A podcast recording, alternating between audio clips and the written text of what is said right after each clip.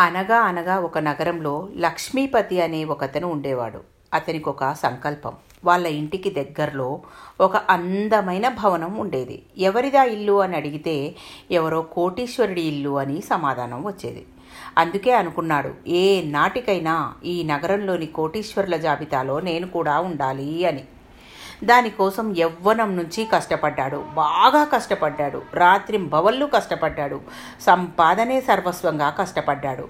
నలభై ఏళ్ళలోపే కోటీశ్వరుడయ్యాడు. ఒక కోటి తర్వాత మరో కోటి. అలా అలా యాభై ఏళ్ళలోపే ఎన్నో కోట్లు కూడబెట్టాడు. ఒకప్పుడు తను చూసిన అందమైన భవనాలు లాంటివి రెండు మూడు కట్టించాడు. అయినా తృప్తి కలగలేదు. ఇప్పుడున్న ఇల్లు కూడా నగరం మధ్యలో తన హోదాను చాటేలా తన ప్రత్యేకత తెలిసేలా ఇంద్ర భవనం లాంటి ఒక ఇల్లు కట్టాలి అనుకున్నాడు. దానికోసం మరింత కష్టపడ్డాడు. అనుకున్నది సాధించాడు లక్ష్మీపతి. నగరం నడి బొడ్డున విశాలమైన స్థలంలో అత్యాధునిక సౌకర్యాలు కలిగిన అద్భుత భవనం కట్టించాడు. గృహప్రవేశం రోజున నగరంలోని ప్రముఖులందరినీ ఆహ్వానించాడు. ఒక్కో దేశం తాలూకు విశిష్టతలన్నీ ఒక్కచోటే పోగేసిపడ్డట్టుగా ఉన్న ఆ ఇంటిని చూసి ఔరా అని ఆశ్చర్యపోయారు అందరూ. శభాష్ అంటూ లక్ష్మీపతిని అభినందించారు. అతిథులంతా వెళ్ళిపోయాక తన పడక గదికి వెళ్ళి పడక మీద నడుం వాల్చాడు. భార్య పిల్లలు ఇంకా ఫోన్లలో స్నేహితులతో ఆనందంగా మాట్లాడుతున్నారు. ఇంటి విశిష్టతలు వచ్చిన అతిథుల కామెంట్లు ఖర్చు పెట్టిన డబ్బు గురించి గొప్ప గొప్పగా స్నేహితులకు చెప్పుకుంటున్నారు.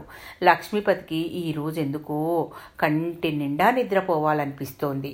నెమ్మదిగా కన్ను మూత పడుతుండగా నేను వెళ్తున్నా అంటూ చెవిలో ఎవరో గుసగుసలాడుతున్నట్టు అన్నారు. కళ్ళు తెరిచి చూస్తే ఏమీ కనిపించడం లేదు. అంతా చీకటిగా ఉంది. ఎవరది? అన్నాడు లక్ష్మీపతి. కానీ తన గొంతు తనకే ఎందుకో ప్రతిధ్వనిస్తున్నట్టుగా అనిపించింది. నేను నీ ఆత్మను నేను వెళ్తున్నా. ప్రతిధ్వనిస్తున్నట్లుగానే వచ్చింది సమాధానం. అదేంటి? నువ్వు వెళ్ళిపోతే నేను చచ్చిపోతాను కదా? కంగారుగా అన్నాడు లక్ష్మీపతి. అవును ప్రతిధ్వనించింది ఆత్మ. వద్దు వెళ్ళకు. చూడు ఎంత అందంగా గొప్పగా కట్టించానో ఈ భవంతిని. ఎంత డబ్బు సంపాదించి పెట్టానో చూడు. ఇవన్నీ నీకోసమే కదా. నిన్ను సుఖపెట్టడానికే కదా. నీ తృప్తి కోసమే కదా. ఉండు నాలోనే ఉండి ఇవన్నీ అనుభవించు అన్నాడు లక్ష్మీపతి. అనుభవించాలా? ఎలా? నీ శరీరానికి డయాబెటీస్ కాబట్టి తీపి పదార్థం తినలేను. నా శే నీ శరీరానికి బీపీ సమస్య ఉంది కాబట్టి కారం మీద మమకారం చంపుకున్నాను. ఇవి కాక గ్యాస్ అల్సర్ ఉండనే ఉన్నాయి కదా. ఇష్టమైనవి ఏదీ తినలేను. ఎందుకంటే నీ శరీరం అరిగించుకోలేదు కాబట్టి. నీ శరీరం మొత్తం కళ్ళ నుండి కాళ్ళ వరకు ఒక రోగాల పుట్ట. అడుగు తీసి అడుగు వేయడానికి నువ్వెంత ఆయాసపడతావో మన ఇద్దరికీ తెలుసు. నువ్వే చెప్పు నీ శరీరంలో ఎలా ఉండను? ఎక్కడికక్కడ శిథిలమైపోయిన ఇంట్లో ఎవరైనా ఉంటారా? నువ్వు కట్టించుకున్న ఈ అందమైన భవంతితో నాకేంటి సంబంధం? నేనుండేది నీ శరీరంలో. అదే నా అసలైన ఇల్లు కదా. నా ఇంటికి ఉన్న తొమ్మిది ద్వారాలకు సమస్యలే. నాకు రక్షణ లేదు సుఖం లేదు. అన్నిటికన్నా నీకు ముందుగా వచ్చిన పెద్ద జబ్బు డబ్బు జబ్బు. నీకు అది వచ్చిన నాటి నుండి నన్ను అసలు నిద్రపోనిచ్చావా? నేనుండే ఈ శరీరాన్ని విశ్రాంతి తీసుకొనిచ్చావా?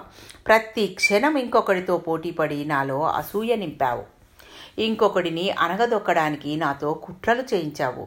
ఎన్నిసార్లు నన్ను పగ ద్వేషంతో రగిలిపోయేలా ఈర్ష్యతో కుళ్ళిపోయేలా చేశావో గుర్తు తెచ్చుకో. రోగాలు చుట్టుముడుతున్నా ఏనాడైనా పట్టించుకున్నావా? ఇక నేనుండలేను వెళ్తున్నా. ప్రతి మనిషికి రేపటి గురించిన ఆలోచన ఎక్కువైంది. దాంతో ఈరోజు ఈ క్షణాన్ని ఆనందించడం మర్చిపోతున్నాడు. దేవుడిచ్చిన ఆరోగ్యమే మహాభాగ్యం అన్న విషయాన్ని మరిచి మనిషి సృష్టించుకున్న డబ్బునే భాగ్యం అనుకుంటున్నాడు. ఒక మాటలో చెప్పాలంటే రోగాలకు రమ్మని ఆహ్వానం పంపి అవి వస్తే ఖర్చు పెట్టేందుకు ఈరోజు కష్టపడి డబ్బు సంపాదిస్తున్నాడు. మన అవసరాలు తీర్చుకోవడానికి కష్టపడాలి. ఆనందించడానికి కష్టపడాలి. మనం ఉండే జీవితం కోసం కష్టపడాలి. అంతేకాని మనం పోయిన తర్వాత లేని జీవితం గురించి కష్టపడడంలో రీజనింగ్ ఉందా? దేహమే దేవాలయం యోగమే వికాస మార్గం ప్రకృతే పరమగురువు జ్ఞానమే శిరోధార్యం. ఆధ్యాత్మికతయే ఆలంబన శాకాహారం దివ్య ప్రసాదం సద్గృందం ఉత్తమ నేస్తం సత్సంగం ఇహపర సౌఖ్యం ఆరోగ్యమే మహాభాగ్యం ప్రపంచం వసుదైక కుటుంబం. థ్యాంక్ యూ మీ పద్మజ.